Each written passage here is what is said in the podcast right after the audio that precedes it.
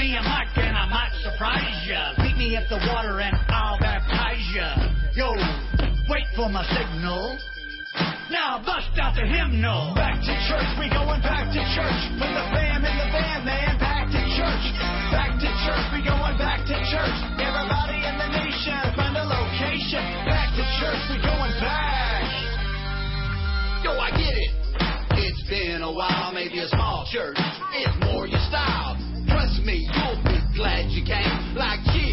Everybody knows your name. I'm not here to judge or nitpick. Just get down to the church picnic. Back to church, it's a celebration. What you waiting for? Here's your invitation. Oh! Now I hope that you're ready, cause when daddy hit the stage, it's about to get sweaty, we get wild. When I flow like the Nile, got you dancing in the aisle saying, ooh, child. Now please, somebody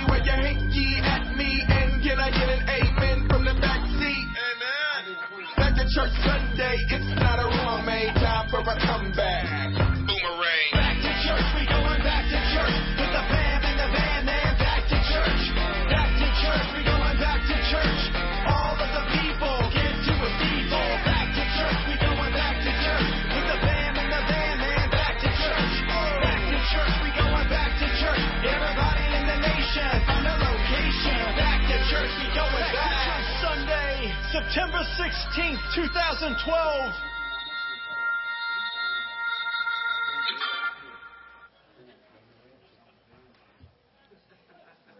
Does that inspire you?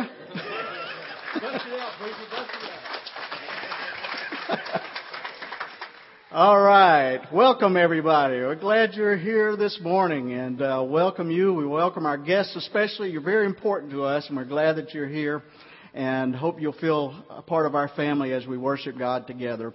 Let me remind everyone of, of our attendance sheets that are on each row. We'd like to ask if you would to take that and to fill it out. Give us as much information as you feel comfortable giving to us. And uh, we would appreciate you doing that for us today. Uh, the video that you just saw uh, is, is uh, the back uh, back to church video, and we'll be seeing some more in the next few weeks uh, about uh, about the back to church Sunday. That's coming up on September the uh, September the 16th. Um, and I know we kind of threw one in here a few weeks ago, kind of just really it was just kind of a spur of the moment thought, and then I found out that there really is a back to church Sunday, uh, which is September the 16th. And this is an opportunity for us to invite people back to church. How many of you know people who used to go to church but don't go anymore? Almost everybody here knows people who used to go to church but they don't go anymore. And some people have have some legitimate reasons that they've uh, they've been out of church for a while, but a lot of these people will get back to church if you invite them. And so this is an opportunity for you to invite them back to church. And we're going to be giving you some resources to do that in the next few weeks. But keep that date in mind. This is a good opportunity. It kind of uh, goes along with getting back to school and, and back from summer vacation. It's time to get back in church too. So keep that in mind and be thinking about somebody that you can invite back to church and especially on that September 16th date but also for all the dates after that. And you don't have to wait until then either. You can, you can do it before then as well. A few other things we have going on. Uh, a delicious breakfast this morning uh, with with our upward kickoff breakfast. Thank you so much for those uh, to those of you who uh, helped and, and prepared that breakfast. Uh, did we sign up a bunch of volunteers today? Got a good some good volunteers signed up uh, for our upward basketball and cheerleading. And if you would like to to volunteer for that, we need lots of volunteers. This is a labor intensive ministry. Uh, a lot of people are involved in a lot of different things. And guess what? You don't have to know a thing about basketball or cheerleading, and we can find you something to do. We can find you something to do, and we could use your help. So if you would like to volunteer in any way, see Matthew and anybody else, or or Christine, or me, or just Sybil, or Mary or anybody, you know, any, anybody, and uh, we'll we'll get you signed up. Our brochures are set to go uh, be delivered to the schools tomorrow. How are we doing with cookies? We need some cookies.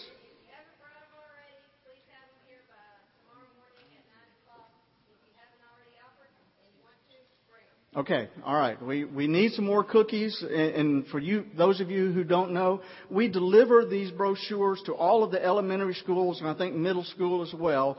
Uh, here in, in Henderson County, all of the schools in the county, and, and what we do is we bribe the teachers to give them out with cookies. And so we need some homemade cookies. If you can have them here by 9 o'clock tomorrow morning, then we can uh, uh, bribe our teachers so we can get the, these uh, brochures uh, out.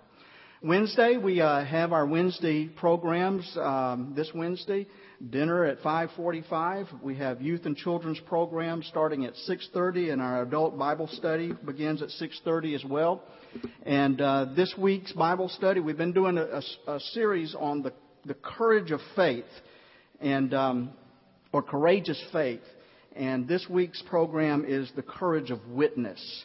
And so I hope you'll be here for that. Uh, remind our missions ministry team we do have a meeting today at four, and I hope you'll you'll be there for that if you're involved with that. Uh, but now I think it's time for us to share the love of God with one another. So let me invite you to stand and greet each other in the name of the Lord.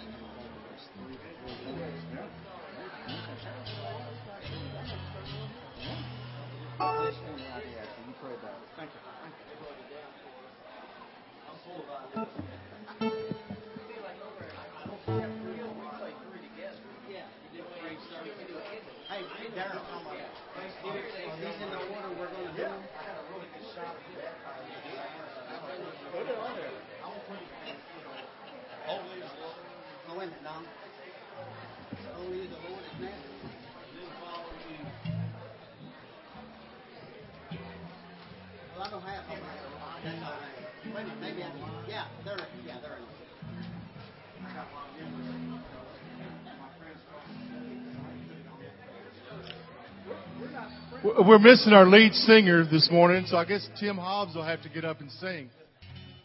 Tim, Tim's going to lead us. No, wait. Oh, no. Here comes Keith. You guys are lucky. You're, you're lucky Keith showed up. We got a couple of guest musicians with us today. I want to take just a moment to introduce them. Back here on our bass guitar is uh, Sonny Garrett. He's Mo's younger brother. Mr. Rick Wilson, he's on keyboards, and we're going to be playing some songs for you this morning. This first one is one I'm sure you know. It's uh, called Trading My Sorrows.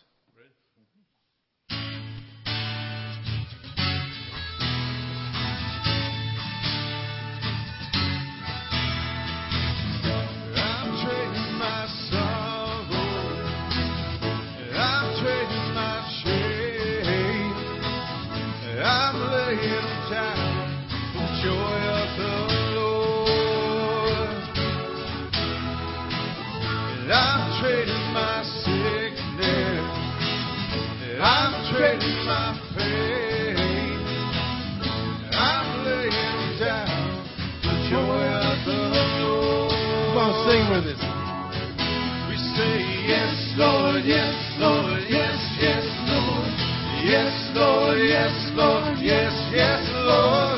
Yes, Lord, yes, Lord, yes, yes, Lord, amen. I am pressed but not crushed, persecuted, not abandoned, struck down but not destroyed. I am blessed beyond the curse, for his promise will endure, that his joy is gonna be my strength. Though the sorrow may last for the night, his joy comes with the morning. I'm trading my sorrow, and I'm trading my shame,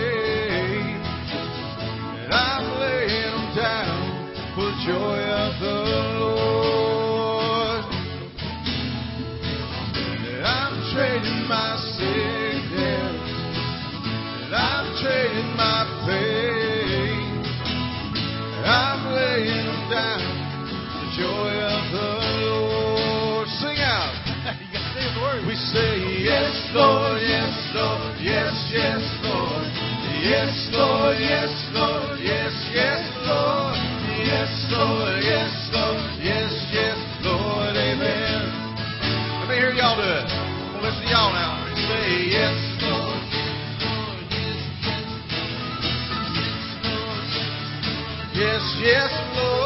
Yes, Lord, yes, Lord, yes,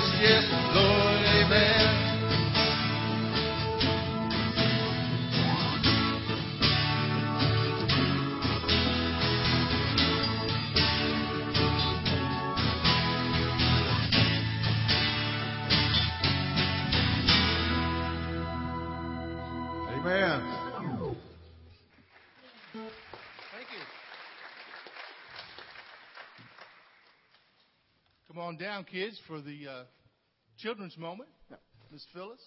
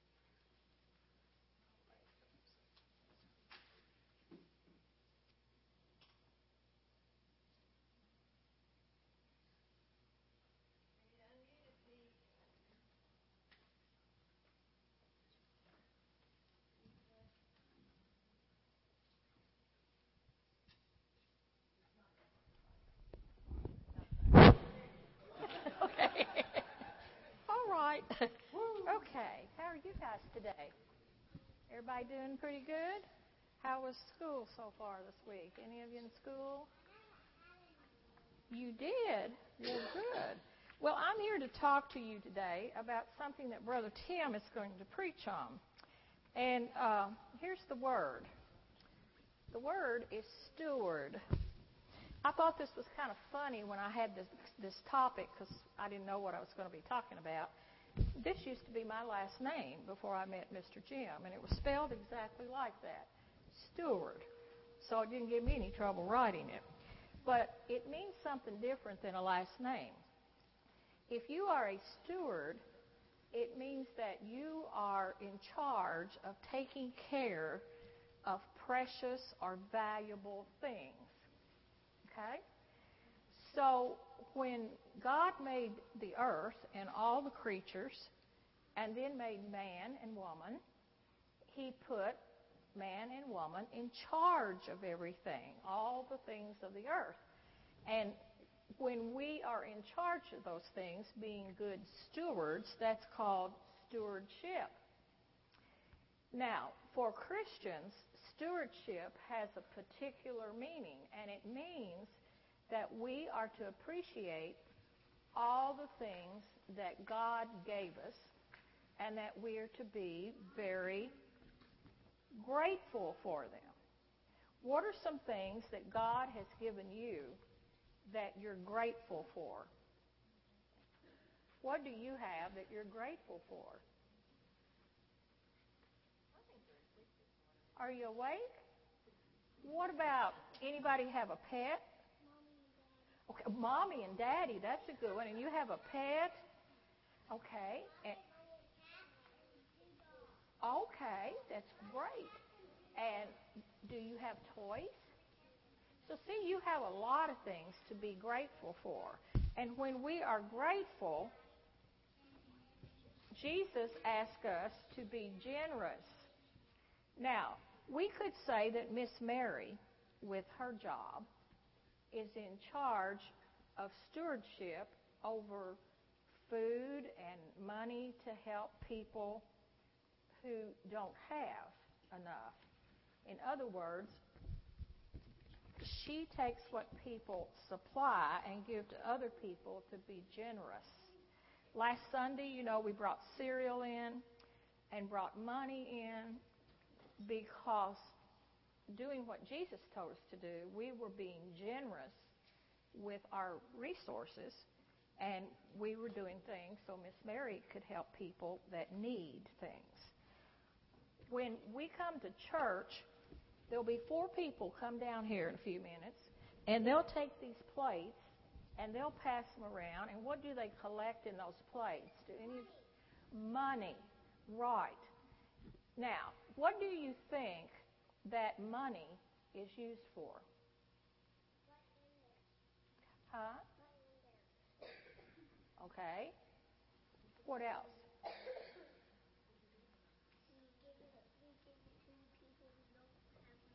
Right. We use that money, first of all, to have this building where we can worship God and to do things for people, like you said, that don't have things. So we use it to do our ministry.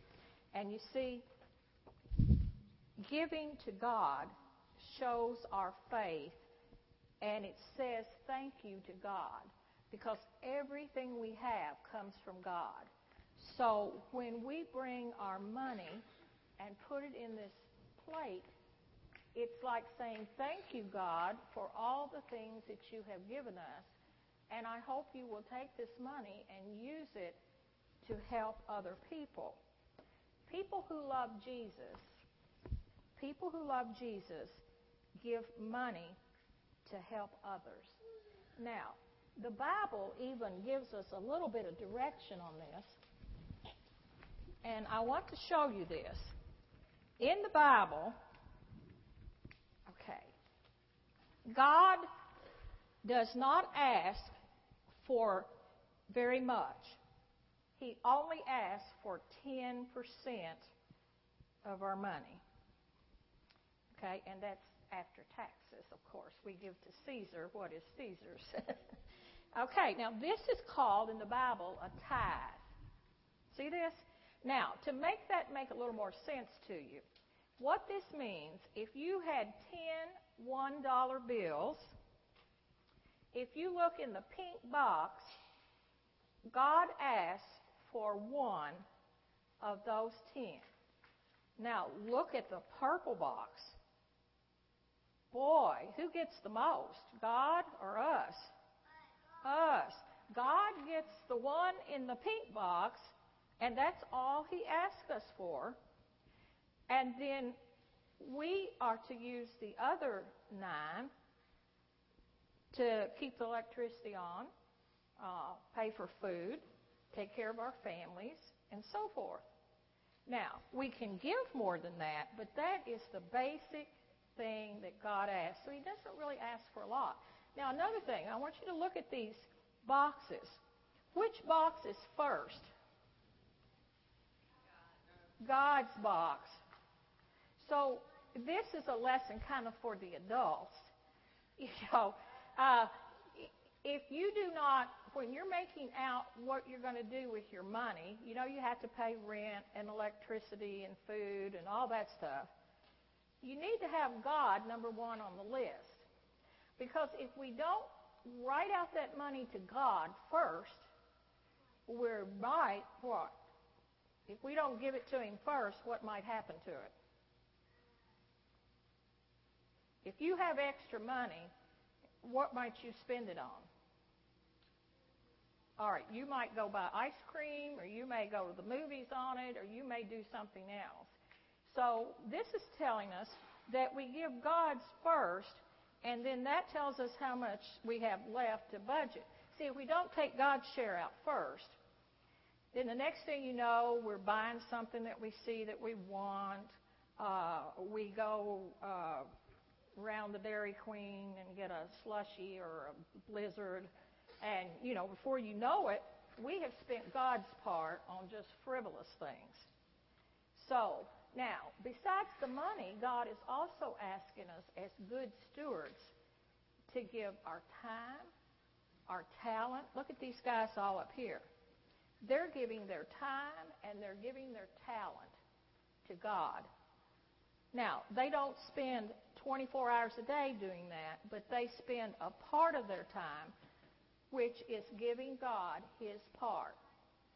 So I want you to take this lesson away and think about the $10 bills. If I had 10 apples up here, one of them would be God's apple. If I have $10, one of them is God's. So that's stewardship. And that's why we're able to have this nice church, to bring people into all of our programs, to bring all those kids in for upward basketball, and talk about Jesus Christ. So think about this this week, and I ask all of you to think about it too. Thank you.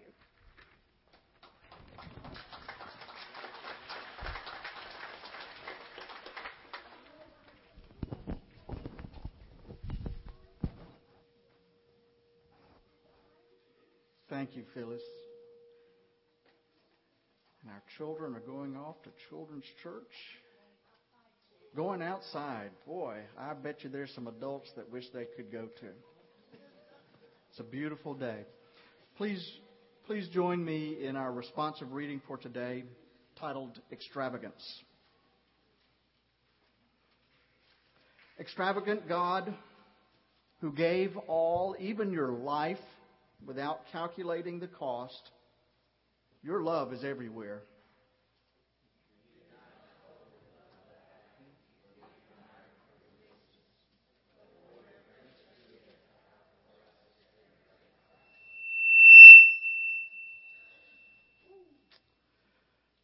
So may we love purely, dangerously, wildly, extravagantly, creating a scandal of grace.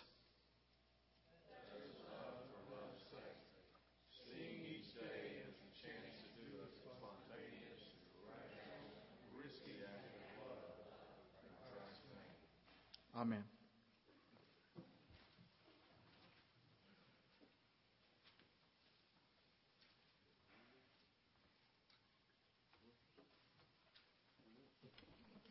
Uh, y'all want to join me?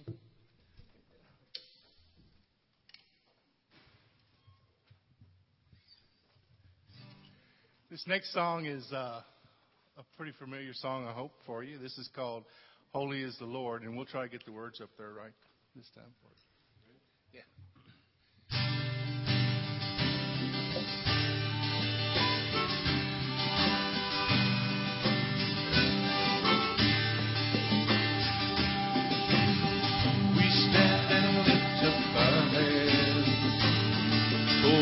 Joy of the Lord is our strength. We bow down and worship Him now. How great,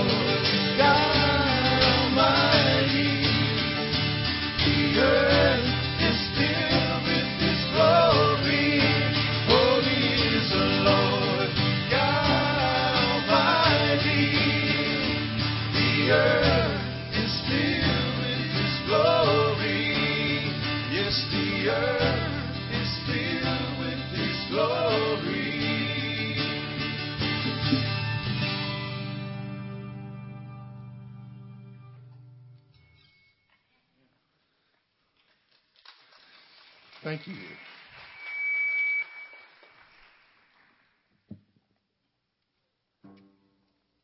Scripture today comes from 2 Corinthians chapter 8, verse 7 through 15, if you'd like to read along with me.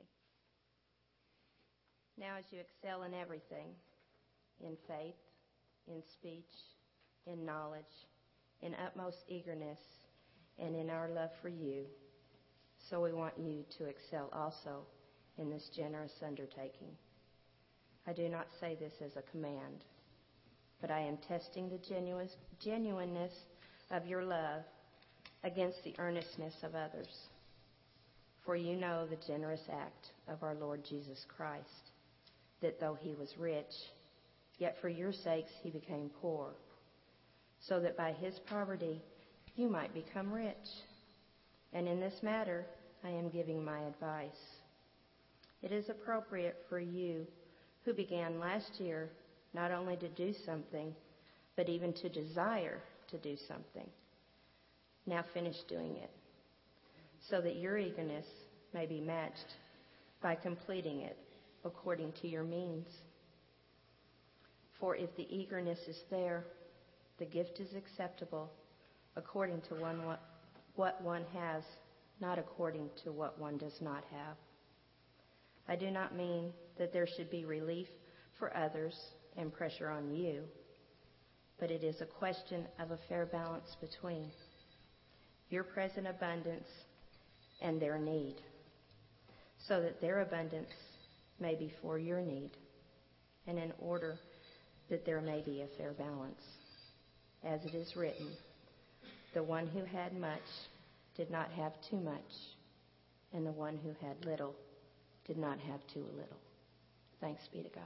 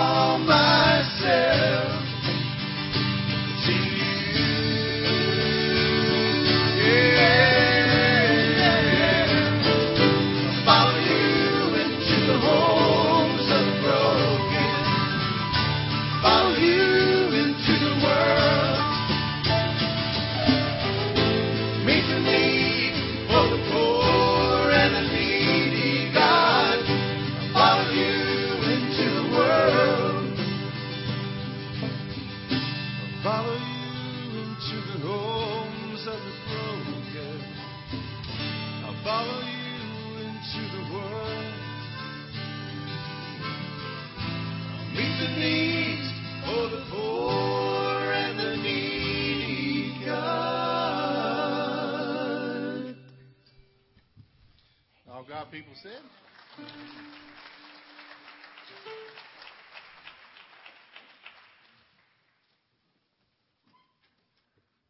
Thank you so much. And what a wonderful message that is. And I'll remind you that Jesus bid us to take up our cross and to follow him. David Russell is a, a pastor in Union City, Tennessee. He tells about a little boy in his church named Nathan, a precocious three year old. And uh, Nathan's parents were trying to teach him what it means to, to be in church. And so one Sunday they gave him a dollar bill to place in the offering plate.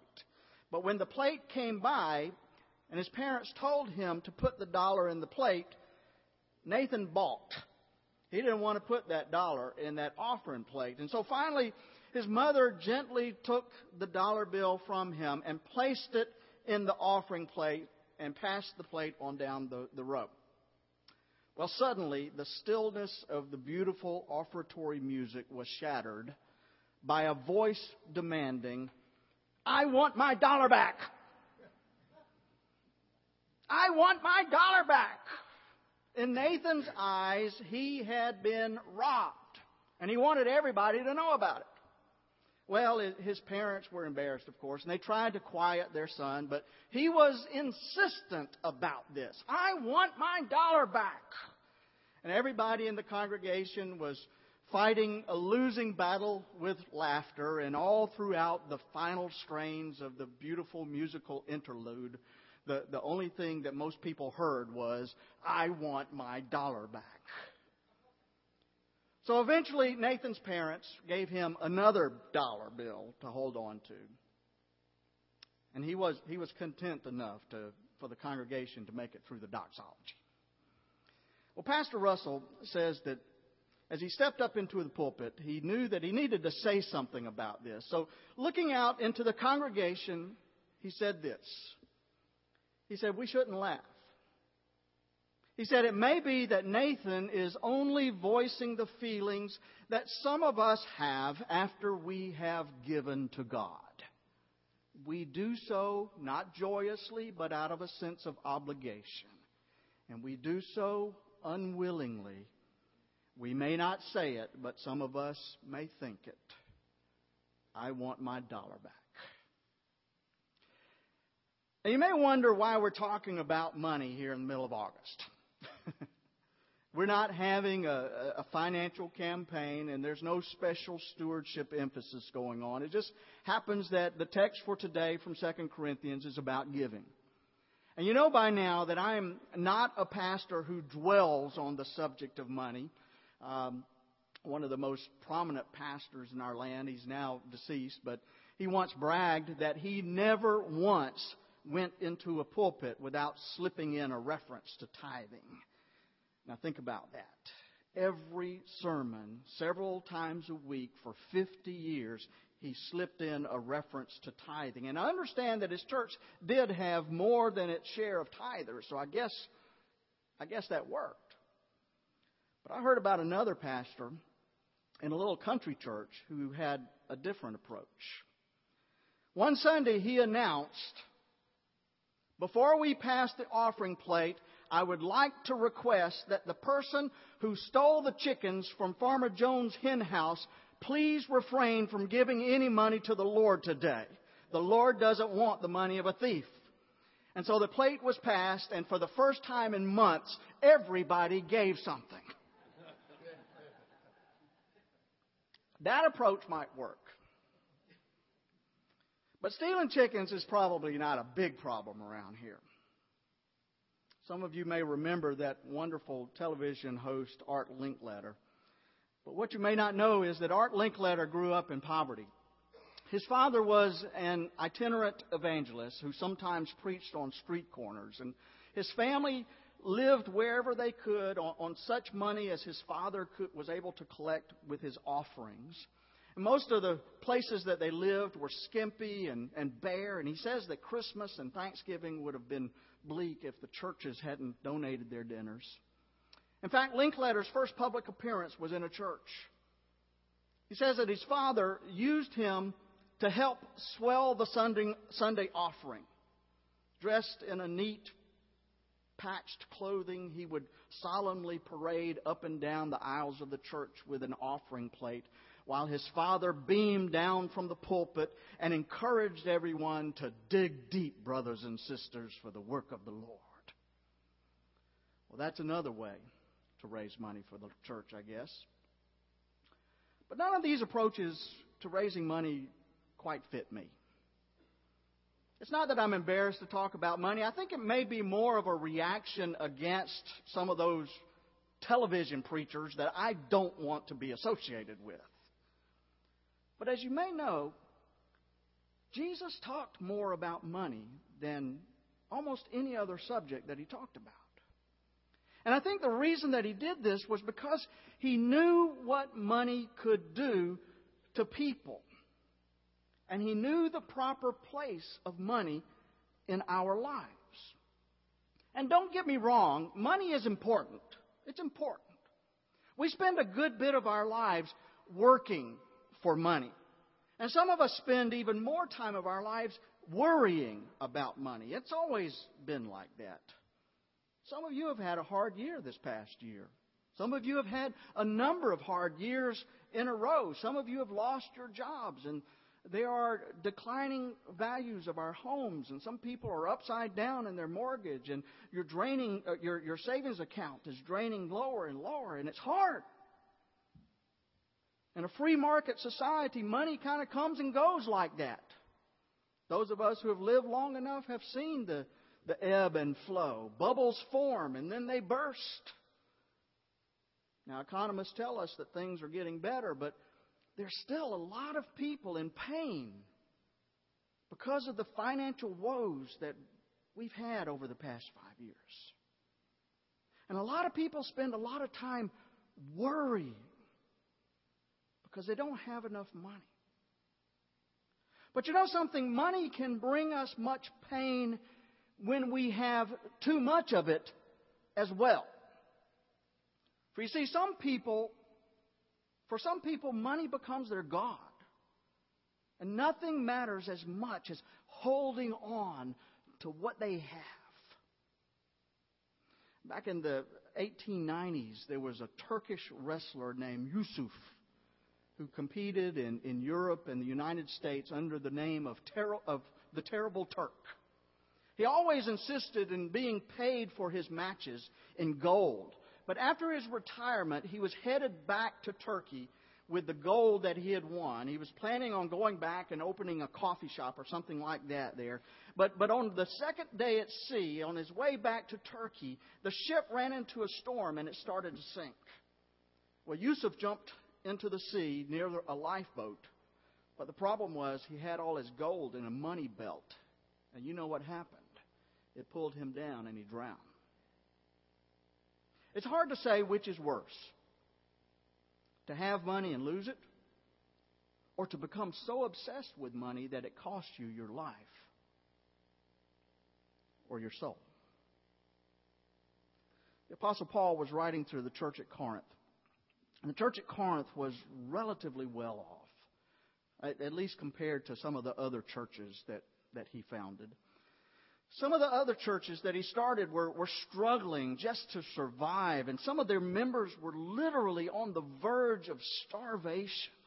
And so Paul's message to the, the church in Corinth was basically share the wealth. He says, Since you excel in everything, in faith, in speech, in knowledge, in com- complete earnestness, and, and in the love that we have kindled in you, see that you excel also in the, this grace of giving. And a little further down, he writes, I do, not, I do not mean that there should be relief for others to the point that you are hard pressed, but it is a question of fair balance between your abundance and their need. You know, you would think that the one place that a, the message of, of balance would be acceptable and appreciated would be the church. I mean, after all, when the church first began, the members had all things in common. We read that in the book of Acts. If you need something and I have it, it's kind of like that. And so you would think that the church would say amen to this idea of sharing our resources, but unfortunately, You'd be wrong. I can just hear some of the people in Corinth right now complaining, well, why should we help them? Nobody helped us when we were struggling. And that's human nature, even in churches. Paul knows that. And so Paul appeals not to their human nature because he knew that wouldn't get him anywhere, but he appeals to the divine nature that God has given to them. And this is what he writes. He says, For you know the grace of our Lord Jesus Christ, that even though he was rich, for your sake he became poor, so that through his poverty you might become rich. You see, giving is our response to what God has done for us.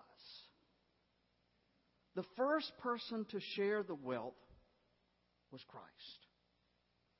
He shared the riches of God's grace. And so, whether it's giving to the local church or, to, or giving to foreign missions or giving to United Way or to the homeless person on the street, There is one motivation for the Christian to give, and here it is Christ gave, first of all, to us.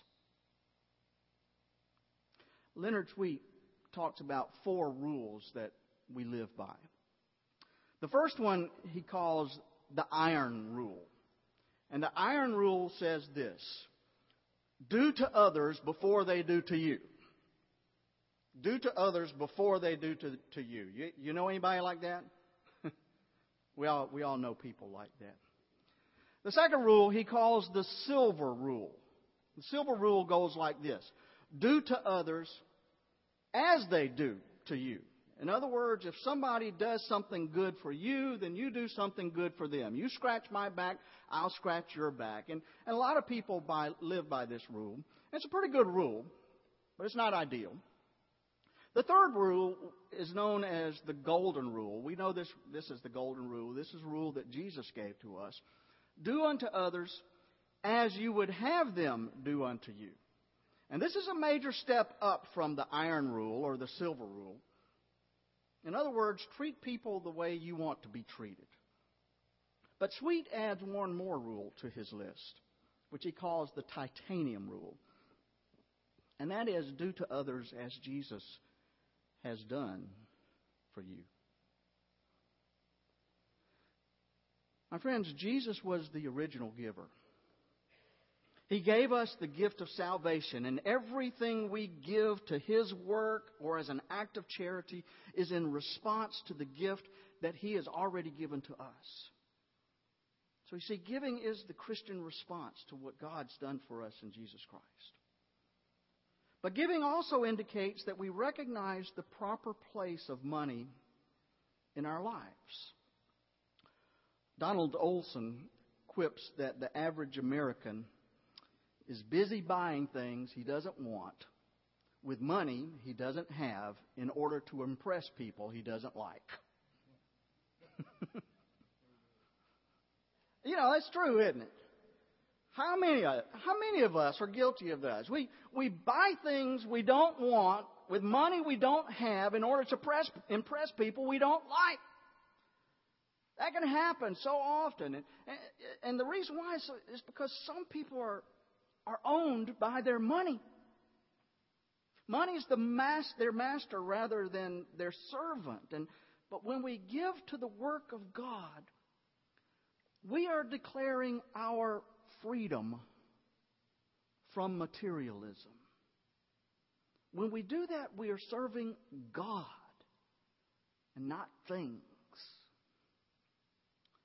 Reverend Bill Hayes tells a beautiful story about some college girls that were renting a house together. And, and one day, an old man appeared at, at their back door that, and they took one look at him. They were a little leery of this guy. His eyes were a bit glassy, and his wrinkled face glistened with a silver stubble. They thought he was an alcoholic, and but he held a, a basket with a, a few vegetables in it which he offered to sell to them. Well, they felt a little uneasy about what they thought was a, a, an old drunk on their doorstep, and so they bought some of these vegetables basically to get rid of him. Well, the next day he came back again. He introduced himself as Mr. Roth, a man who lived in the shack down the street, and and as they got to know him, their fears began to subside, and finally they realized that it wasn't alcohol that glazed his eyes, but cataracts. And on sub- subsequent visits, he, he would shuffle in and he was always wearing two mismatched right shoes. and he would come in and share his philosophy and tell jokes and became their friend. On one visit, he exclaimed, The Lord is so good. He said, I came out of my shack this morning and I found a bag full of shoes and clothes on my porch. And the girl said, That's wonderful, Mr. Roth. We're, we're so happy for you. And he said, And you know what's even more wonderful? Just yesterday, I met some people that could really use those clothes and shoes. No wonder that old man was so happy. He He owned his material goods. They did not own him. You know, the Bible doesn't tell us that money is the root of all evil.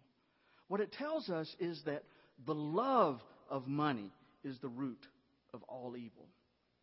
And I know that there are some things that only money can do. Only money can put food on, on our tables because most of us are not farmers. Only money can put clothes on, on our backs. Only money can pay the mortgage or the rent or buy fuel for our cars and medicine when we're sick. There are some things that only money can do, but what it can't do is buy us happiness or fulfillment or salvation.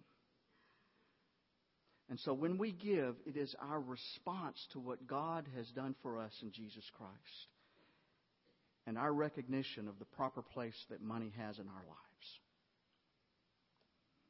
Mother Teresa once told about a young Hindu couple that came to her and gave her a large sum of money. And, and she asked them, Where did you get all that money?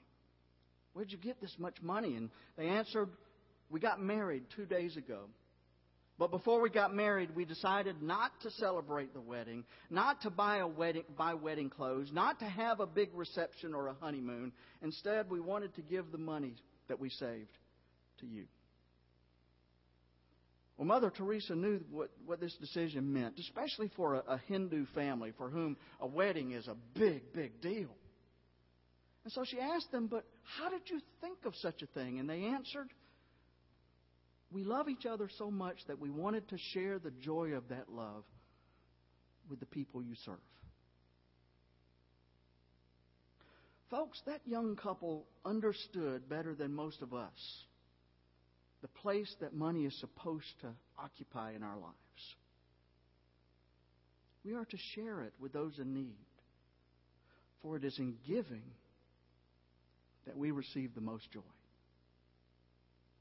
But there's one more thing that we need to say today, and that is that giving is our declaration of faith in Jesus. You may say something like, Well, I would give more to the church and, and to those in need, but I'm, I'm afraid that I won't have enough to meet my own needs. What does that say about your relationship with God? Do you trust God? Has God ever let you down? Now, if you really don't have enough to meet your needs, then don't give. Because I don't think God wants you to go hungry if you give your last dime to the church. Don't. But if you refuse to give simply because you're afraid, don't do that either. Frances Ridley Havergal was the daughter of an Anglican pastor, and she was chronically ill most of her life. And she was known. Eh, she was she was not a woman that was blessed with many wonderful gifts and talents, but she de- desired to give what she had back to Christ. She had a passion for missions, so one day she determined that she really didn't need all the jewelry that she owned. And so she packed it all up in a box, except for a, a few pieces that, she, that had some sentimental value for her. And she, she shipped it off to the Church Missionary Society and asked them to sell it and use the proceeds for their work. I had no idea I had such a jeweler's shop, she wrote to her friend. Nearly 50 pieces are being packed off. I never packed a box with such pleasure, she said. Now, Frances didn't say, What if I need this jewelry someday to pay my bills? She could have. She wasn't a wealthy woman, but she didn't say that. She trusted God. Her simple desire was to give back to God in response to what God had given to her. And of course, we remember Frances Ridley Havergal not because she gave her, her jewelry to missions, but we remember her because of some verses that she wrote from her heart, and they went like this Take my life and let it be consecrated, Lord, to thee. Take my hands and let them move at the impulse of thy love. Take my feet and let them be swift and beautiful for thee. Take my voice and let me sing always only for my King. Take my silver and my gold, not a mite would I withhold. Take my moments and my days, let them flow in ceaseless praise. Take my will and make it thine, it shall be no longer mine. Take my heart, it is thine own. It shall be thy royal throne. My friends, giving is the Christian response to what God has done for us in Jesus Christ. It demonstrates our recognition of the proper place of money in our lives. And giving is our declaration of faith in Jesus Christ. There may be those among us who think in our hearts as the offering plates are passed, like little Nathan, I want my dollar back. But I know most of you, and I suspect that most of us are filled with gratitude for God's gift to us in Jesus Christ.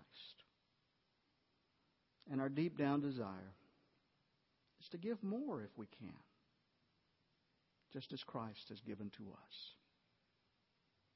Amen.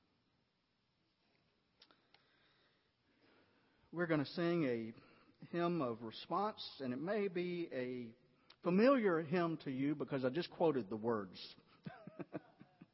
Take my life and let it be consecrated. It's number 277.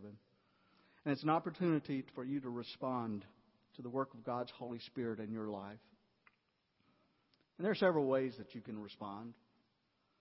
First of all, if you've never made that commitment to Jesus Christ, I would invite you to make that commitment today to say yes to the glorious gift that God has given to you through His Son, Jesus Christ. And that is the gift of grace and salvation. And it is a gift. There's nothing you can do to earn it. So you might say, well, I've had a pretty rotten life, and God may not want me. I want to tell you something God loves you, and God wants you. And there's nothing you can do as, as, as good as your life as could be to deserve this gift. That's why they call it a gift. You don't deserve it, but God is giving it. If you've never made that commitment to Christ, I hope you'll do it today.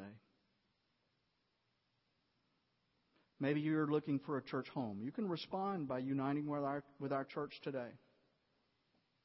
Maybe you want to be a part of our fellowship as we pool our gifts, both monetary and talents and time, in order to serve God's kingdom here at Community Baptist. Or maybe you need a time of prayer. We invite you to pray with us. As we sing together, take my life and let it be consecrated, Lord, to Thee. Would you come?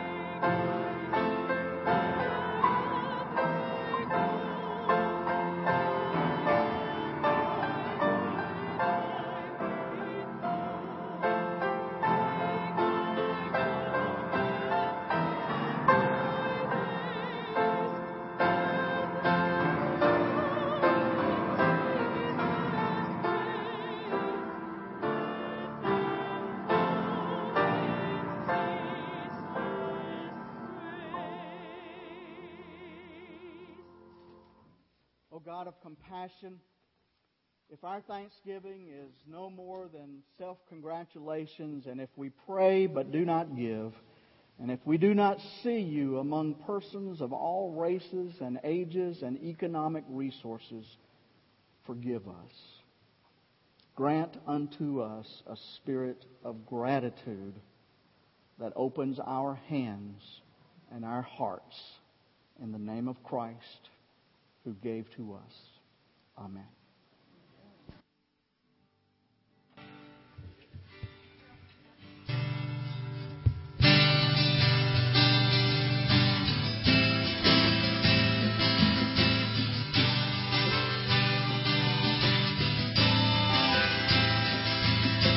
He became sin who knew no sin that we might become his righteousness. He humbled himself and carried the cross.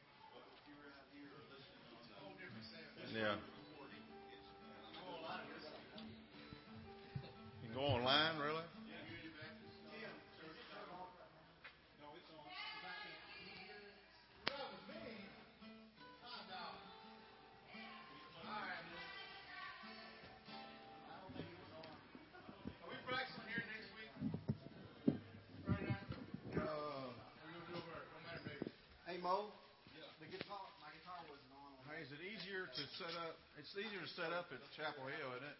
Do I? Than to set up here for you guys when we practice next Guys, Friday? I can't do it every time.